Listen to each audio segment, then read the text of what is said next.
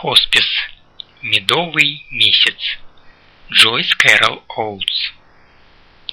Хоспис. Как только слово произносится вслух, происходит сейсмический сдвиг. Вы это чувствуете. Как очень короткая нить, насаженная на иголку, оно проходит сквозь тебя. Воздух становится разряженным, стальным. На периферии вашего зрения мгновенное затемнение. Полутень начинает сокращаться. Со временем он превратится в туннель.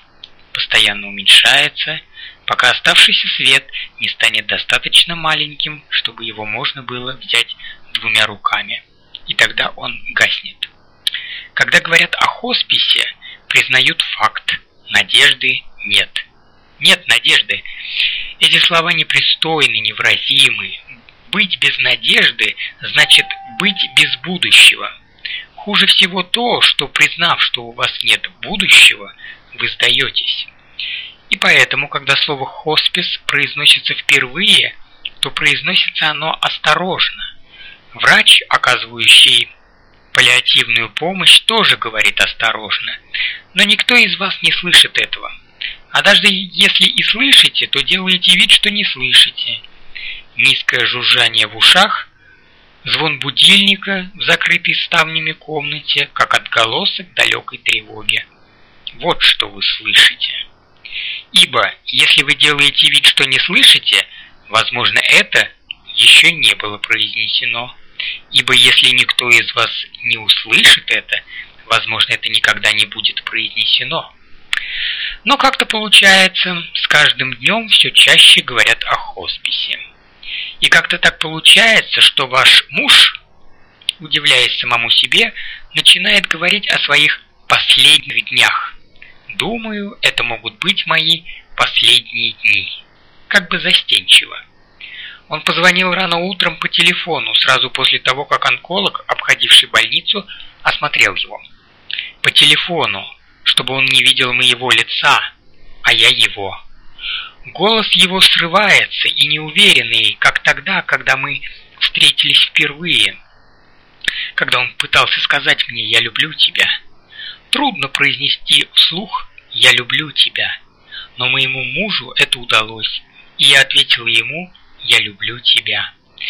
И вот теперь, годы спустя, он говорит тем же самым голосом. Я думаю, это могут быть мои последние дни.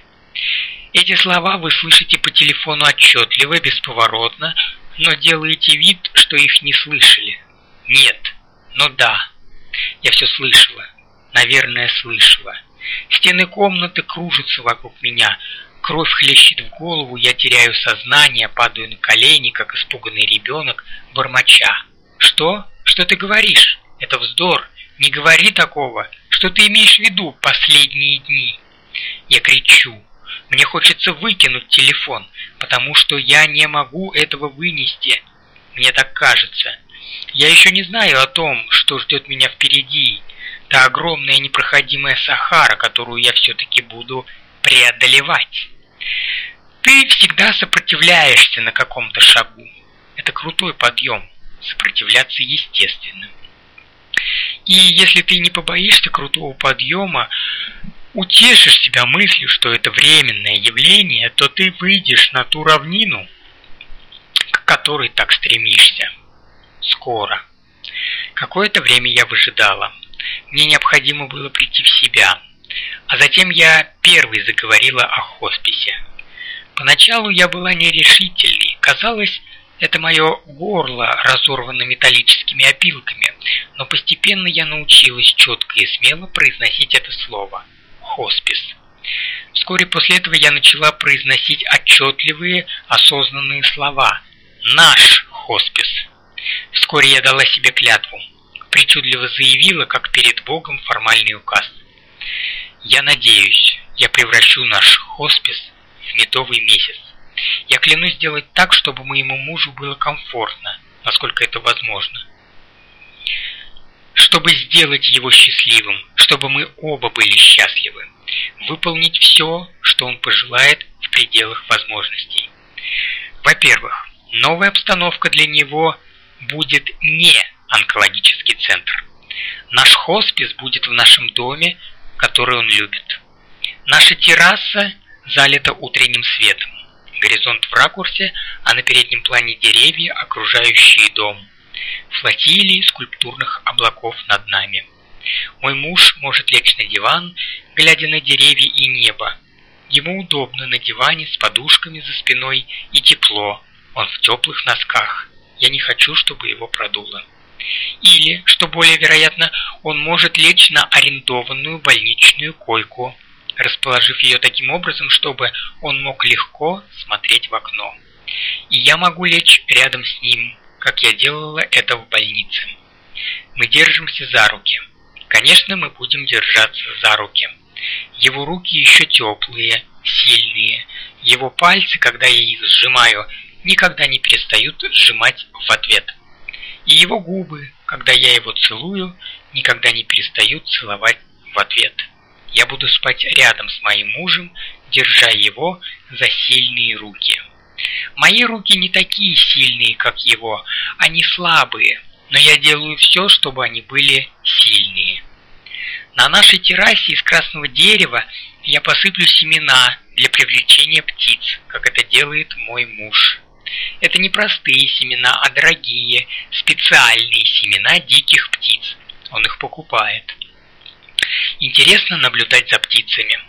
Потратьте хотя бы раз свое время, ни на что более не отвлекаясь на то, чтобы понаблюдать за ними. Мой муж любит музыку. Я буду включать для него самую красивую музыку, когда он захочет. И я буду рядом с ним у кровати, обнимать его и слушать вместе с ним оду радости Бетховена или всеночное бдение Рахманинова. Засыпаю с ним, даже днем, даже при слабом солнечном свете, просачивающемся через шторы окна на наши лица. Из книжных шкафов я достану книги по искусству, коллекции его любимых художников и фотографов. Брюс Дэвидсон, Эдвард Уэстон, Дайан Арбус, Эллиот Портер. Я буду медленно перелистывать страницы, восхищаясь ими. Старые альбомы, семейные фотографии начала XIX века. Его семья, прабабушка и прадедушка, эмигрировавшие из Ирландии. К ним он недавно проявлял живой интерес. Его любимая еда. Что ж, я постараюсь ее приготовить. Когда он будет дома, возможно, к нему вернется аппетит. Я уверена, что когда я буду готовить ему еду, его аппетит вернется. Конечно, в доме соберется вся семья. Взрослые дети, внуки, родственники, друзья, коллеги из вуза, соседи. Старых друзей из гимназии он не видел 50 лет.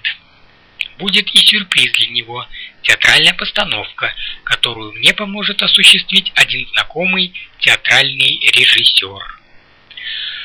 Не хосписом единым мы будем жить, но нашим хосписом.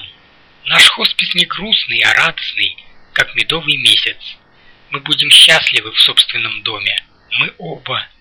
Для нас обоих последние дни будут медовым месяцем. Клянусь. На самом деле ничего подобного не произойдет. Как вы могли себе такое представить? Хоспис? Да. Медовый месяц? Нет.